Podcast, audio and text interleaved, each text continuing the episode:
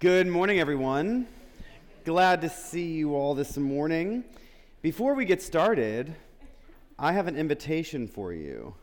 I'd love to invite you to turn your phones off. I think I had six different people before Bible study this morning tell me, tell them to turn their phones off. Okay, okay, okay.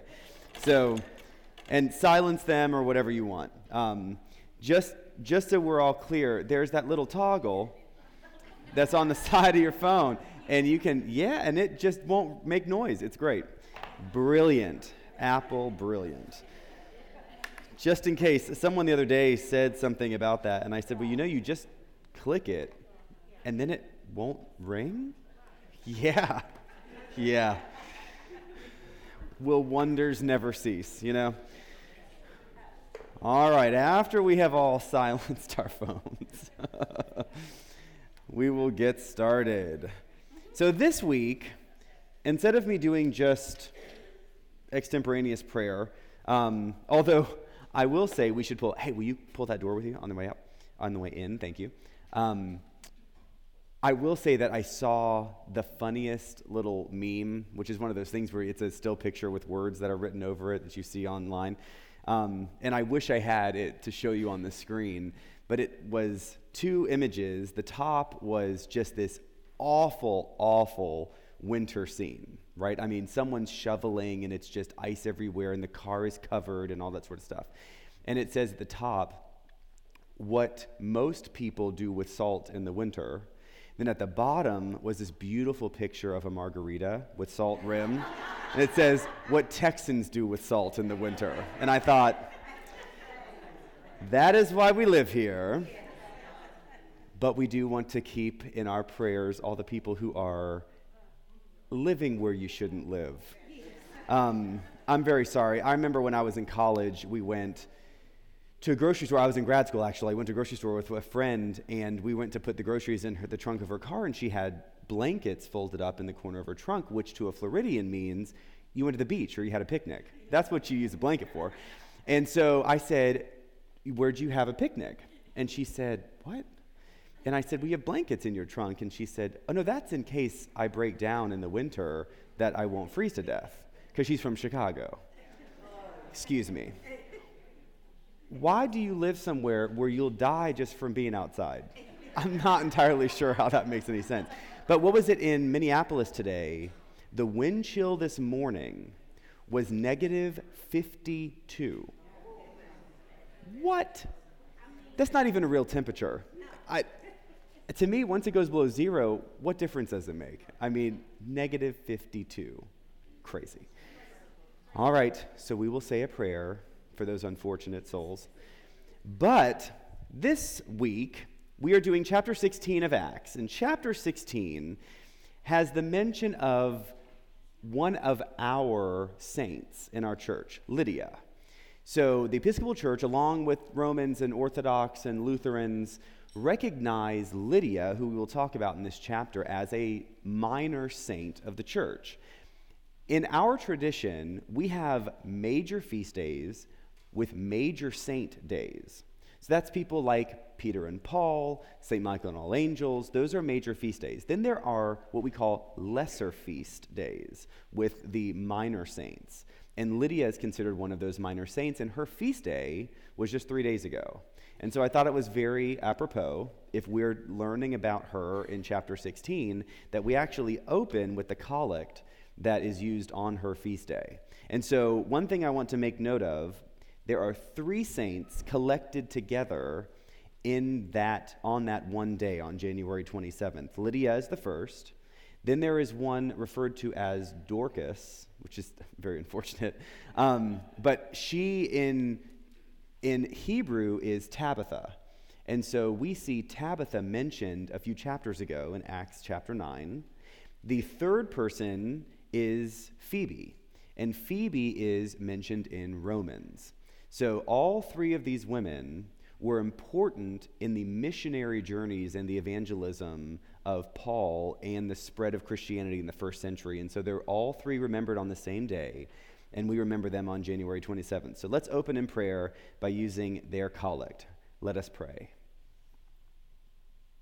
Filled with your Holy Spirit, gracious God, your earliest disciples served you with the gifts each had been given Lydia in business and stewardship, Dorcas or Tabitha in a life of charity, and Phoebe as a deacon who served many.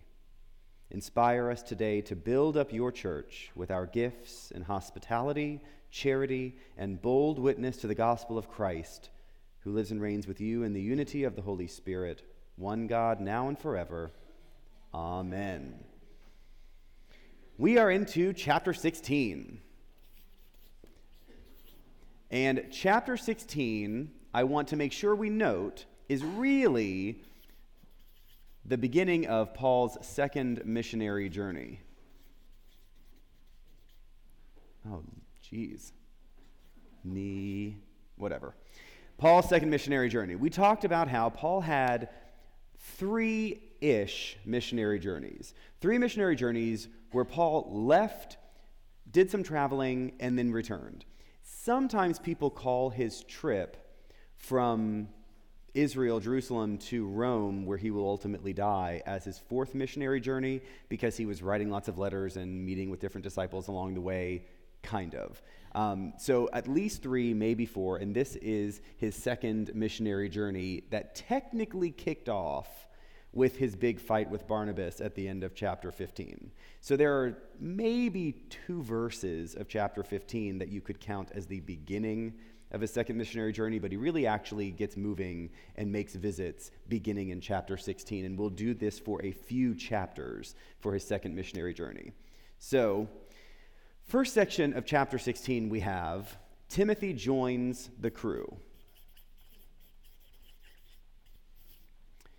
Section 2 is the conversion of Lydia. Then, section 3, we have Paul and Silas in prison and then out of prison.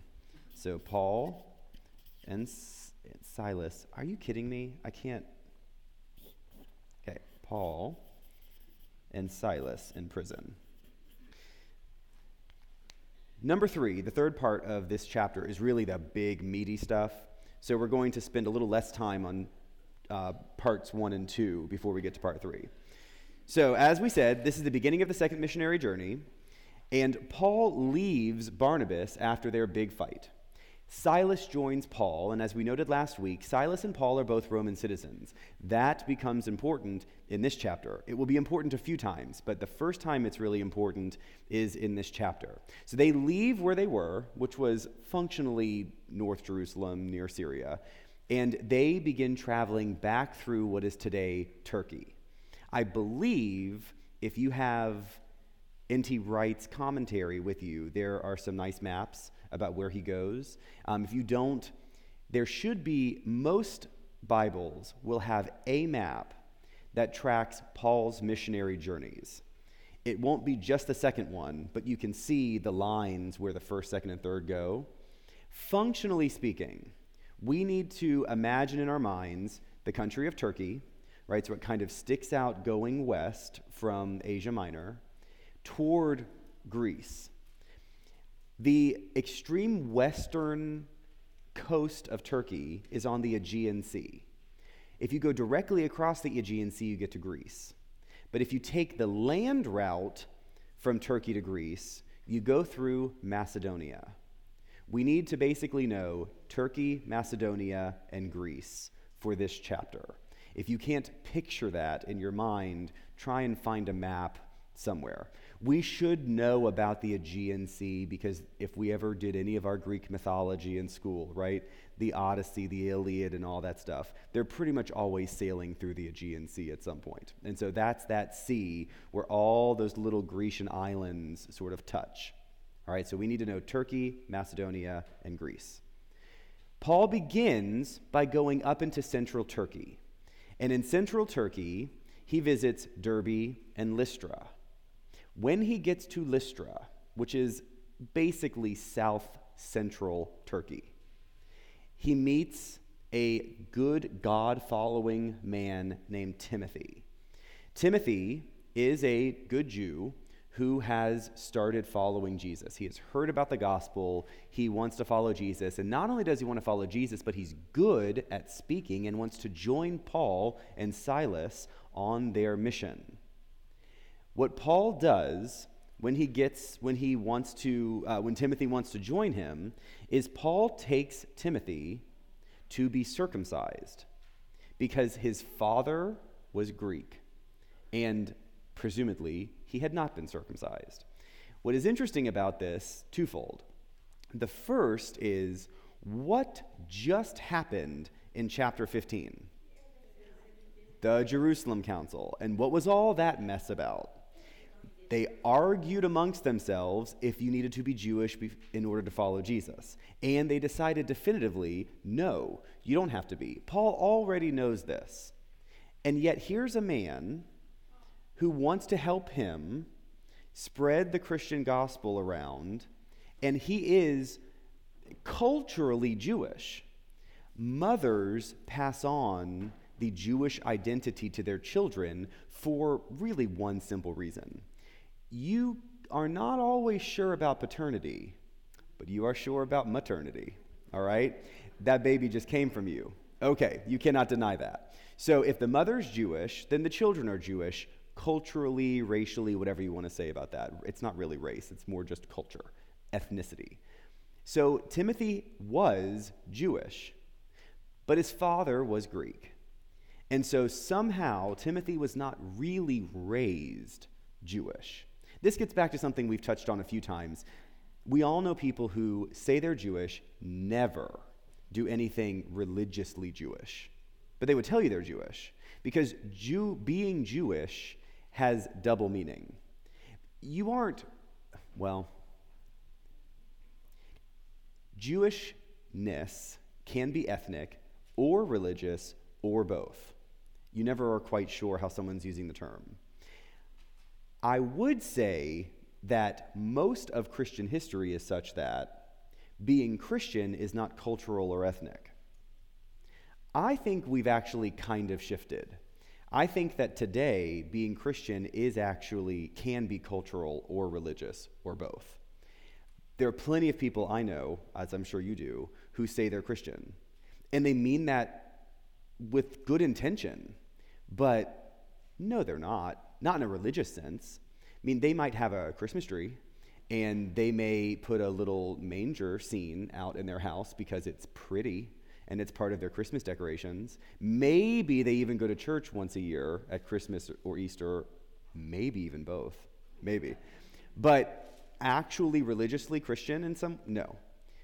But they identify with all of the kind of look of Christianity because it's more or less culturally acceptable to do that stuff.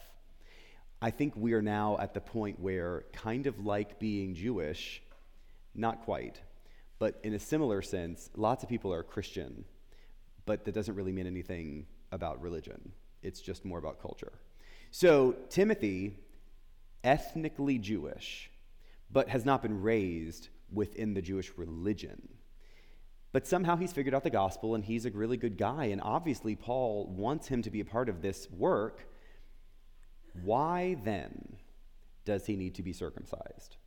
So, first question is does Paul somehow not believe in the Jerusalem Council decision? We see much later that Paul is all in for that. He has no problem with anyone who is not Jewish. They can follow Jesus, no problem. Okay, how about Timothy? Here's what most people think it is very different to follow Jesus as a Christian than it is to evangelize non Christians to become Christian. In essence, what Paul is doing here is establishing a double standard of ministers in a way. There are two dynamics going on here. One is ministers, missionaries, evangelists, you name it, are held to a higher standard. You've got to actually be as good a representative of whatever it is you are preaching as you can be in order to then bring in more people with you. I would say that there are a lot of most churches, most religious groups do have that kind of implied double standard.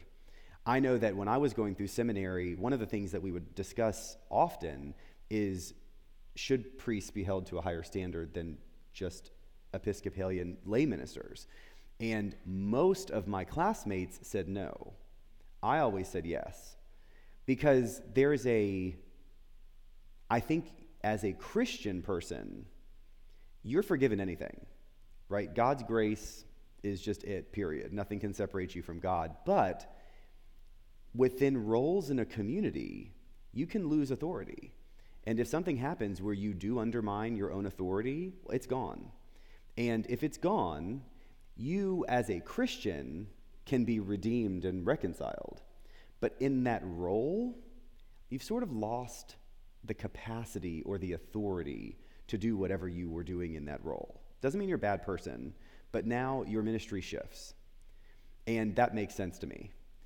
I think Paul, in essence, lives into that same idea. But here's perhaps the more functional reason. How did Paul plant churches? Shows up in a city, goes to the synagogue, worships with the Jews, and when he has the chance to teach, gets up and teach about the fulfillment of the messianic promise in Jesus. That is the technique. Not every single time. We'll see in Philip when he goes to Philippi in this chapter, that's not what they do. But almost every single time Paul plants a church, they show up and own their Jewishness and own their Jewish authority to then explain how the prophecies have been fulfilled in Jesus. Timothy cannot do that if Timothy is not fully immersed as a Jew. So then the question becomes how would they know? right. So uh, the, we don't know. Um, most scholars end up landing on at this point in time, there were public baths, right? You just, men and women kind of went to these centralized public baths, and, and then you know. That's about it. Um, some people have argued that if Paul walks in, Paul already had a uh, charism that would have preceded him. And if he simply said, Timothy's a good Jew, then everyone sitting there would just say, well, then he is, because Paul said so. Paul's not going to lie to us. So why go through the physical stuff? I think Paul,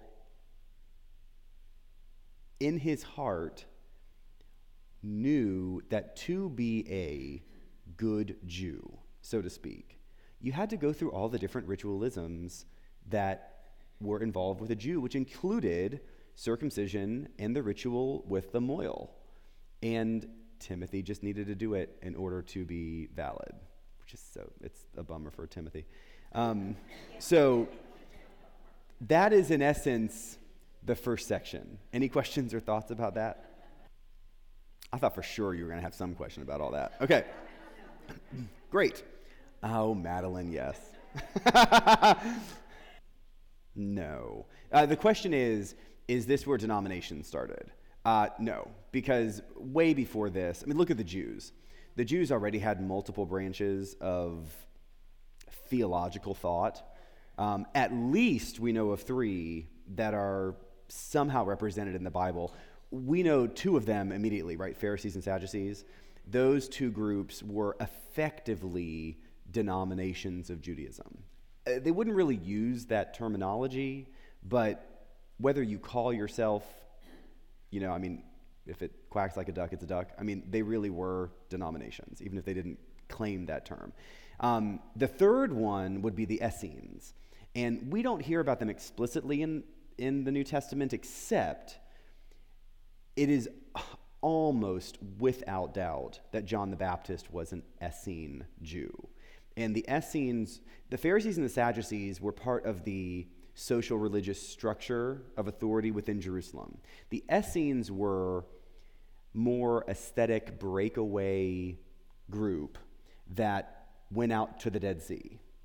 So the Dead Sea Scrolls were produced and maintained by that sect of Judaism.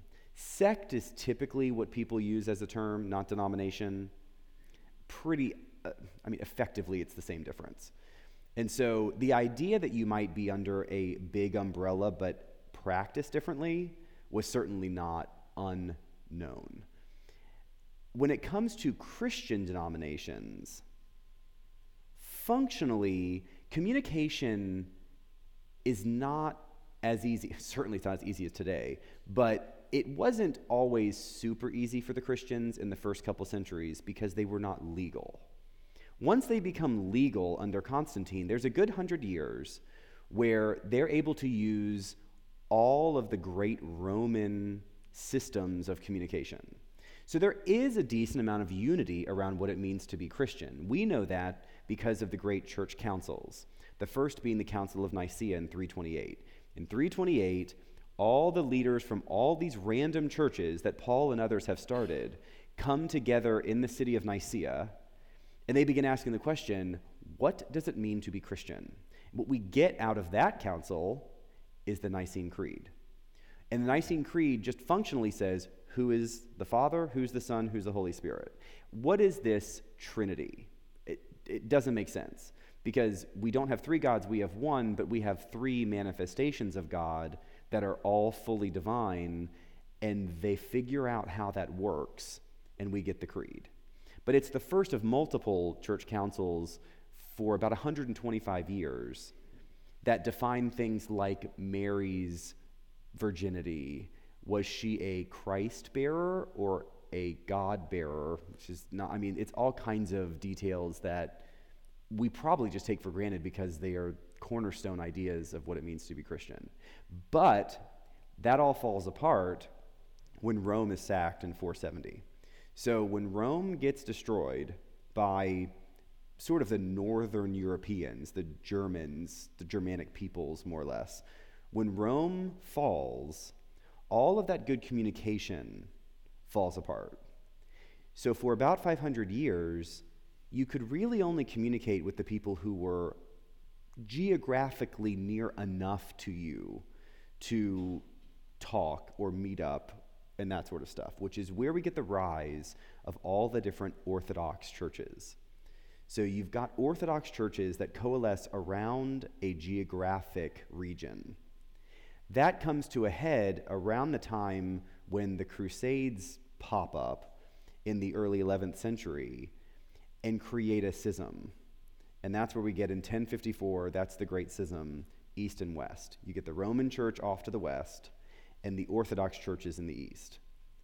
Up until that point, denominations are not defined and official.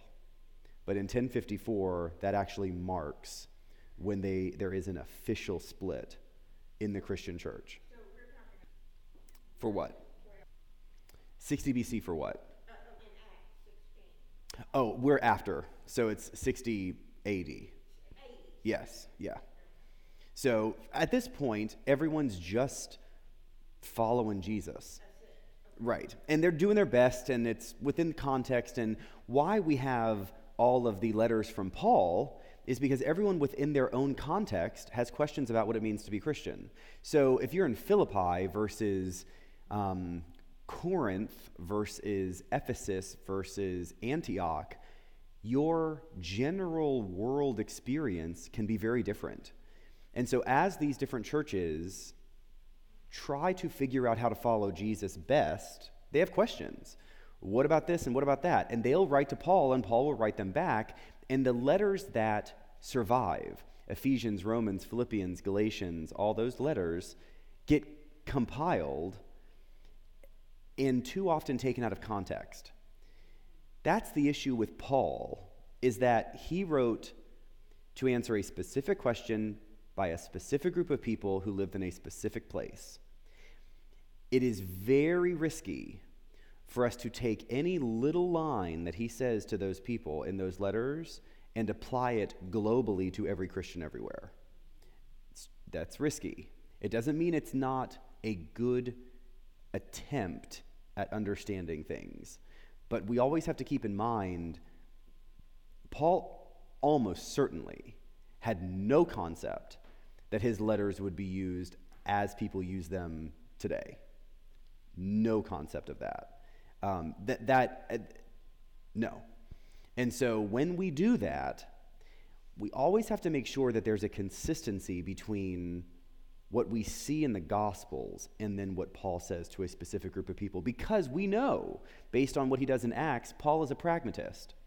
Paul wants people to follow Jesus. Paul is less concerned with your theology and much more concerned with what you do and how you live. And so he will start a church however he can with whomever is there because that's better than nothing.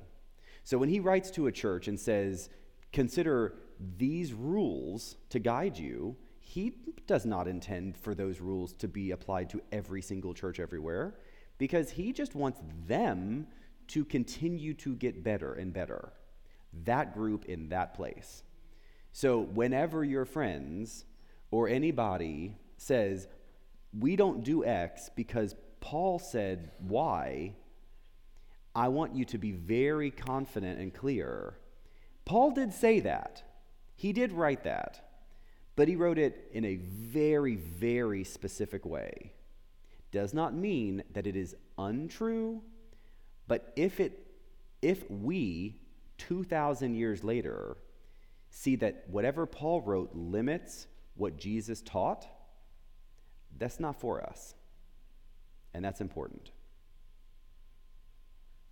Good question. Yes. What Paul applied to one group? Sure. Okay, so the question is example of what Paul may apply to one group and not another. If you look at if you look at the letters that Paul wrote that we still have, which by the way is not a lot, and of the ones we have, traditionally 14 are believed to have been written by Paul. Now we're certain that only seven were. So it's not that many of our epistles were written by Paul. Seven is enough to say what I'm going to say. Each community existed on a sliding scale of Jewishness. And that's perhaps the first and most important idea to understand. Some communities, like, say, the church in Antioch, was very Jewish and then had Gentiles. Other communities, like we will see in chapter 16 with Philippi, had virtually no Jews. And so they were almost entirely Gentile converts. When Paul writes to those different churches, and pull out someone else, like uh, a better example would be Galatians, because Galatians had a lot of Jews. Um, when Paul writes in Galatians, Paul's writing to a majority Jewish audience trying to figure out what's different about being Jewish and being Jewish with a Messiah. So that context is very different than when he writes to Philippians, in Philippians to Philippi, where they're not concerned about Judaism. They've, they, that doesn't even matter. That doesn't register because they're not Jewish. They're all Gentiles. So, what a lot of times people love, I mean, if I were to say to you, those of you who even have an answer to this question, what's your favorite epistle? My guess is if we were to do a little survey in here, most people would have Philippians at the top of their list. Because Philippians makes sense to us. We are not Jewish, we are just Christian. And Paul writes Philippians in a way that makes great sense to people who were never Jewish, who were just only ever Christian. It's poetic and it's beautiful and it's broad and it's nothing really legal. It's, it's great. Some of the letters, though, get pretty legal because Paul's specifically writing to Jews who are trying to figure out this Jesus stuff. Where we see this rubber hits the road is all social con- context. So, one of the things, like we did here with opening, um, opening with the collect that I did, Phoebe, who m- makes a big impact in the letter to the Romans, is called a deacon and leader of the church. How did we ever get to where women can't do that? If right there, Paul, our big evangelist, has tapped a woman to lead what is arguably the most important church at that time, the one in Rome. Because most of the rest of the letters he wrote, in their context, did not lift women up. And so it was easy to say, well, there might be one point for the women, but there are 12 points against the women. Does that actually mean Paul intended to undermine women's leadership? No. Paul was writing in context. And so it took a whole lot of time, but we finally figured out that, oh my gosh, women can be ordained leaders. You know, shock of whatever. So that is an example of taking Paul's letters literally without taking them in context, especially when he has. It's not even like someone, we, it's not even like the church made the argument, well, that was just the way it was and women didn't take leadership roles. No, Phoebe is right there. It's not absent, it is very present. It's just not quite enough to out counterbalance all of the anti women stuff in the other letters. That's the easiest example that I think we will all agree with. We won't do some of the others. No. Does that sound good? Okay. Other questions? Right on. Let's move on to Lydia. As we shift into the next section, we see that Timothy has joined Paul and Silas, and they go off toward western Turkey. So they've come north and west into Turkey, and now they are continuing west in Turkey. I'm going to go this way west in Turkey toward Greece or toward the Aegean Sea. They get all the way to the city of Troas, and Troas is where they leave to sail to Macedonia. So let's take a look at this story in verse 11. And we'll just read a few verses here. Oh, before we do that, I want to make a quick note. Up to this point in Acts, all the way through chapter 16, verse 10, this story has been written from an omniscient perspective, right? Paul did this, Peter did this, Philip did this, and on and on and on. Chapter 16, verse 11, we switch to first person. We set sail from Troas. Okay, so before we get into this, uh, who's the we? So, who wrote Acts? Luke. Who was Luke likely? A student, an apostle of Paul. Most scholars think what is happening here is Luke has joined them. And for this little bit, Luke's actually with them. So Luke's been telling a story about what these other people did, but once he jumps on, literally gets on the boat with Paul, he's saying, We did this. And so Luke is a part of the group here that goes to Philippi. So as he writes this part of the story, he's saying, We. Now he'll pivot back. At the end of chapter 16, he's gone off doing something else. And so as he continues to tell the story, he says, Paul goes and does. But for this little section, and there'll be another one in a few chapters, we get this first person we, because Luke's with them. Okay, just want to make sure that was clear. So, they are leaving Turkey and going to Macedonia. So, again, Macedonia is the land path to Greece instead of sailing straight across the Aegean Sea. So, verse 11 We set sail from Troas to Philippi, which is a leading city of the district of Macedonia and a Roman colony. We remained in this city for some days. Verse 13. On the Sabbath day, we went outside the gate by the river, where we supposed there was a place of prayer.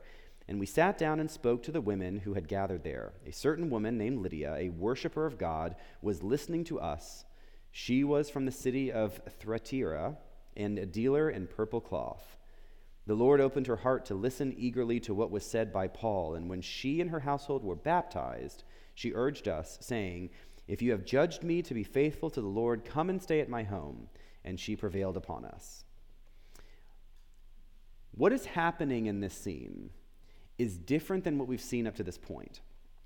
Typically, Paul shows up, goes to synagogue, and preaches. No synagogue in Philippi. Philippi is one of those fully Roman cities. It is a big merchant area. There are lots of people who trade because, again, it's the land path from, say, Italy, Greece, over into Turkey and Asia Minor. So if you're not sailing across the Mediterranean, you're going through Philippi. Philippi is also a big port city. So if you even if you are sailing, Philippi is one of those great spots where you can stop and refuel and get food and all the other stuff as you continue on either east or west. So Philippi is wealthy. Philippi is not an old city. Philippi is fully Roman, no synagogue, very few Jews, if any. Certainly, there would have been have to been some Jews, but not a critical mass. So Paul doesn't have a synagogue to go to and preach. So Paul goes down by the river, where I guess people were praying, including Lydia, and begins to tell them this story. Lydia's heart is opened up. She is baptized, as is her household, and she invites them to stay, which is not always how Paul does stuff. But Lydia, it says, Lydia prevailed upon us. So, in essence, Lydia, Lydia was a strong woman. Lydia is, as is described here, a merchant herself. Thyatira was a place that historically had a very specific color cloth. It was a deep purple, like a dark red purple color. And I don't know any more about how that was produced there or whatever that was, but it was known for a particular kind of cloth. And Lydia apparently is perhaps one of the leaders of the cloth sales in Philippi. So she was almost certainly wealthy and had authority. She had her own home. That's not every person. And she must have been able to just convince them to stay. They end up staying for a while. And Philippi, because of Lydia, becomes a major community of Christians for, the, for a few centuries because she, in essence, funded it. So Lydia becomes a benefactor she uses her home, she does all that kind of stuff to make it a really big deal. And that all starts here. That's functionally, that's about all that's happening here. But it's important to note because Philippi was an important church. Any questions about that before we get on to, to the later stuff? All right, so here's the good stuff. Well, fun stuff. So, Paul and Silas, as I said, stay in Philippi. A little unusual. So they begin to figure out how to live life. They're not quite so transient as they have been in other cities. And one of the things they start to do is they start to go to and from prayer. As they go to and from prayer, they're meeting and maybe getting to know the regulars in the town. What is one human truth? People will defend their money. And that's important because what Paul does here in the next few verses is undercuts someone's livelihood. That does not go over well. So, this is just good enough to read. So, we're just going to read it, and it's not all that complicated. It involves a slave girl who divines, and we'll talk about that when I'm finished reading. So we're going to read a few verses, starting in verse 16.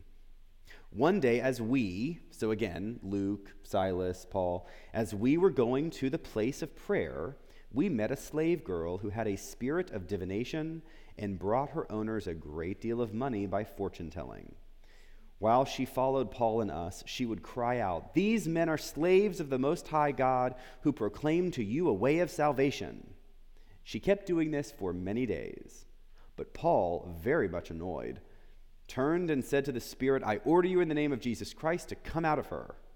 And it came out that very hour. So pause. Divination. In the ancient world, I mean, it still happens now. People who have some capacity to make people believe they know the future can make some money. It's human nature. We want to know what's going to happen, right? We want to know how to prepare. We want to know if something bad's going to happen or something's good going to happen. And we are naturally inclined to believe people who tell us stuff we want to hear. And by want to hear, that can be bad news too. There are plenty of people you know who seem to thrive on bad news, right? When things are going well, they'll find something that's going wrong, right? And so, whether it's needing good news or wanting bad news, people who claim that authority in some way are able to make some money. Functionally, what's happening here is there's some slave girl that's able, to, has convinced people she can do this stuff. Can she, can't she? I don't know, but she has a spirit in her. It's kind of weird. And Paul casts that spirit out. The word that is used in this passage is not the same word that's used when they talk about demons. So it's not technically the same thing as a demonic possession. It's a spirit, different word. I could not quite figure out what to tell you about this. I just want to make the note that there's a spirit at work here, I suppose, because there is a physical change in this girl once Paul commands the spirit to leave her. The point of the story is Paul gets annoyed, which is funny, and then casts out the spirit, which means she can no longer tell the future. I mean, that's the story Luke is telling us. And because she can no longer tell the future, the people who own this girl stop making money. People will defend their money. So this is not going to turn out well. So let's keep going. Verse 19. When her owners saw that their hope of making money was gone, they seized Paul and Silas and dragged them into the marketplace before the authorities.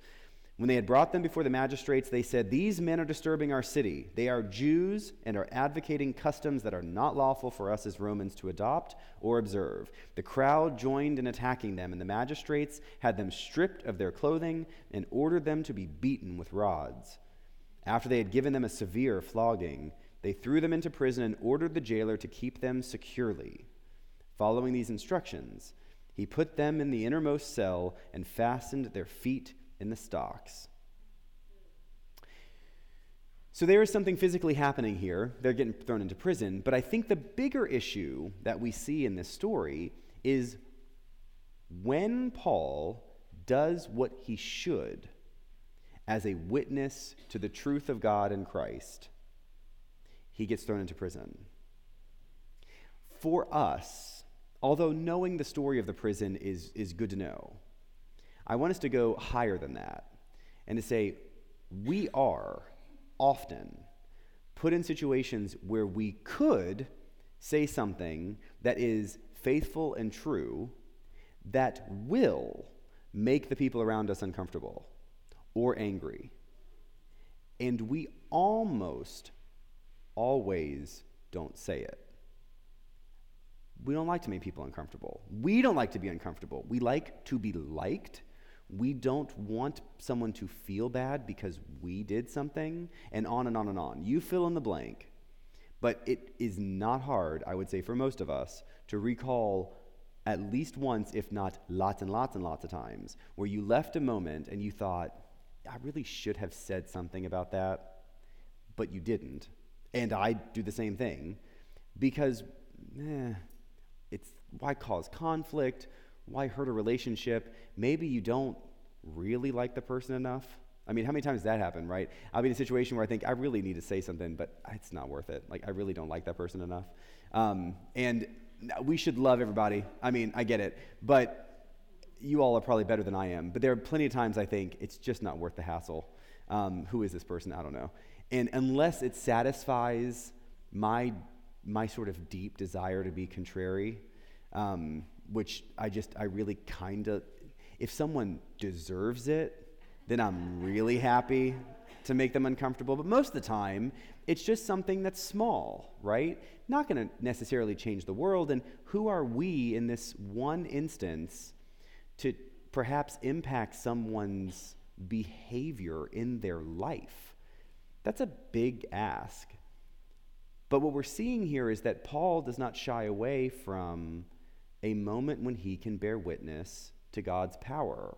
And when he does, the world comes after him. That's important for us because being a disciple of Jesus is not easy or comfortable or convenient, no matter how much we want it to be. And believe me, I know that you want it to be. You tell me. And so we should feel a little challenge about what it means to claim truth, even though it is uncomfortable or inconvenient, or might actually hurt someone's feelings. I want to say that, then I also want to pull out being judgmental and hurtful. I think intention matters a lot. I don't think it's enough to define whether we do something that does hurt someone's feelings as we intended to be hurtful. I think there is a little bit of a difference, but we've got to be, I think, wise enough to figure out the nuance around intention. If you hurt someone, you did. Intended or not, you did. But judgmentalism is a very different thing. And I think a lot of times Christian groups can become very self righteous, which produces judgment, which makes them quite hateful. That we have to be careful of. Paul is not being hateful here. He's not really judging, condemning, nothing. He's just simply seeing someone trapped. I mean, she's described as a slave girl, and she's described as a spirit controlling her. She is trapped, and Paul can help her get free. Now, that freedom has its cost, worldly cost, but the spiritual reality of that moment is quite profound. We all have, in our own ways, opportunities to help people get unstuck or to get free. Doesn't mean it will work, but perhaps we should try. And that can be that can push us out of our comfort zone. And maybe that's the maybe that's the ask this week is to do something uncomfortable. That was I think my recent Katie Trail article was do something uncomfortable. Yes. Okay, so, yeah. Yeah. So the question or comment or whatever, Betsy, is what really is the problem here? Because she wasn't really saying a bad thing. And look at what she said. I mean, case in point, she says, These men, where is it, where is it, where is it?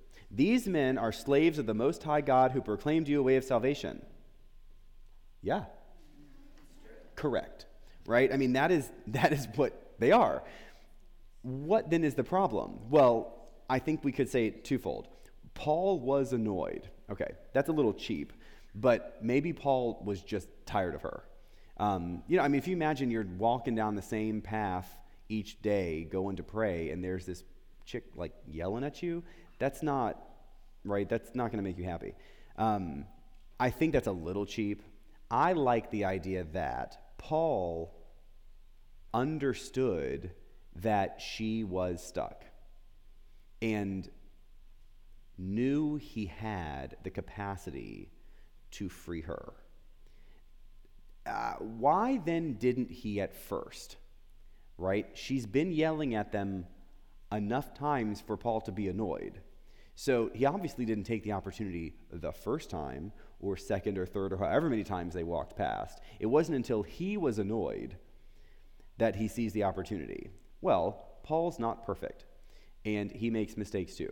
Remember that whenever someone quotes a verse from some letter he wrote, like he's the everything. So Paul is not perfect like us. So to me, there's some grace in that because it's too easy for us to beat ourselves up over a missed opportunity. Don't. Just seize the next one. There are so many that come along in our lives. Don't worry you miss one. You will miss most. We will miss most. But don't miss all grab some of them. And even when they don't work out, this is not going to really work out in the short term. We're going to look at the imprisonment. I mean, they were just flogged with rods and chained in the innermost cell in the prison. Well, I'm saying that's not working out. just then. Ultimately, it works out. But when you do something right and good for the gospel, don't expect cheers and applause. The gospel is not easy, it is not pretty, nice, comfy, smooth. None of it. Jesus is not nice. Jesus is hard and challenging, but it's worthwhile. It doesn't mean right now. And by right now, it may not be a few days, it may be a few years. It could be really rough and hard, but ultimately, it's worthwhile because ultimately you're part of God's arc of justice and salvation. Okay, we got to keep moving. They're in prison. There is a giant earthquake, and the earthquake frees all of the prisoners. So Paul and Silas are praying and singing in prison. you imagine like the other prisoners? I think like, shut up.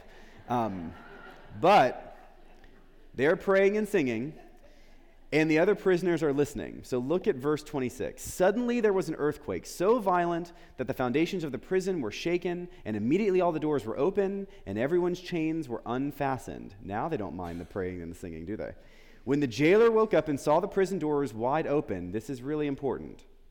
The jailer drew his sword and was about to kill himself, since he supposed that the prisoners had escaped. But Paul shouted in a loud voice, Do not harm yourself for we are all here. The jailer called for lights, and rushing in, he fell down trembling before Paul and Silas. Then he brought them outside and said, Sirs, what must I do to be saved? And they answered, Believe in the Lord Jesus Christ, and you will be saved, you and your whole household. It goes on to say that he did and was baptized. This is a really great moment because we've seen prisons broken open before, right? Remember the angel with Peter back in Jerusalem. So that alone is not the new thing. They are freed, yet they don't leave. And when the jailer wakes up, he looks to kill himself. Why? Well, because he would have been executed had he let the prisoners go, right? So he was just going to do it. Paul provides him with this amazing grace and points to what is the grace of God. And the jailer's overwhelmed by this and believes because of it. And so we're going to jump, keep going, because what comes next, I think, is a really great moment. So the next morning, Paul and Silas and the others remain in prison. Now the doors are open, they are not chained, but they stay. And the magistrates come to release them quietly. But Paul demands that something public happen. So look at verse 37. Paul replied to the magistrates, They, them, the magistrates, have beaten us in public, uncondemned, men who are Roman citizens, and have thrown us into prison, and now they are going to discharge us in secret? Certainly not. Let them come and take us out themselves. Verse 38 The police reported these words to the magistrates, and they were afraid when they heard that they were Roman citizens. So they came and apologized to them. Big question in this moment. We know they're Roman citizens, and we have sort of, I've sort of implied, and we will get to this more clearly in a few chapters. Being a Roman citizen sets you up to have benefits, social, political benefits, that non Roman citizens don't get. So, yes, there's a fear here that they are Roman citizens, that they might get in trouble because if you mistreat a Roman, Rome comes to defend their citizens. That you don't want. It's sort of like as a U.S. citizen traveling abroad, m- many countries where others may not feel safe, we are almost certainly safe because the U.S. government will come and get you if U.S. citizens are hurt. So, in this moment, I think for me the big question is how do we use our civic and political authority in conjunction with our lives of faith? We have inherited a belief system that has convinced us that a separation of church and state is good. And we have no time to debate whether that's good or not. It has mostly, throughout our history, the last 2,000 years, not been the case. It has been the case that the church and the state are very much intertwined, often the same thing.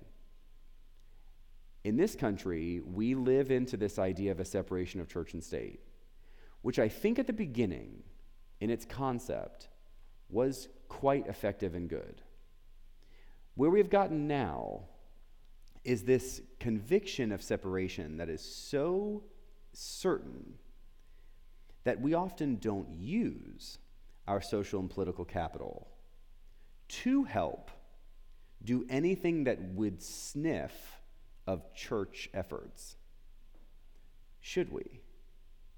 Everyone in this room has a whole lot of that kind of capital. And how many of us really do in our own personal lives separate this is my faith and this is my role in the world? And you're the same person, but you would never think to use your worldly authority to perhaps push your personal faith.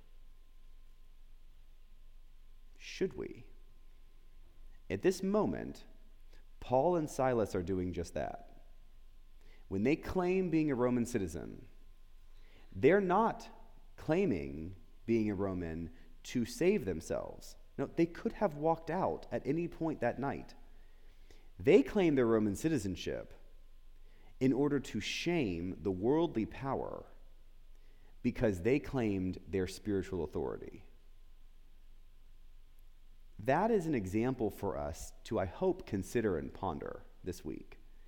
What aren't we doing that we could that would actually be an expression of our personal faith in the public sphere in a way that is non judgmental, but is very explicitly an act that commits us with conviction to make sure that we become witnesses to what we believe personally is the truth of God.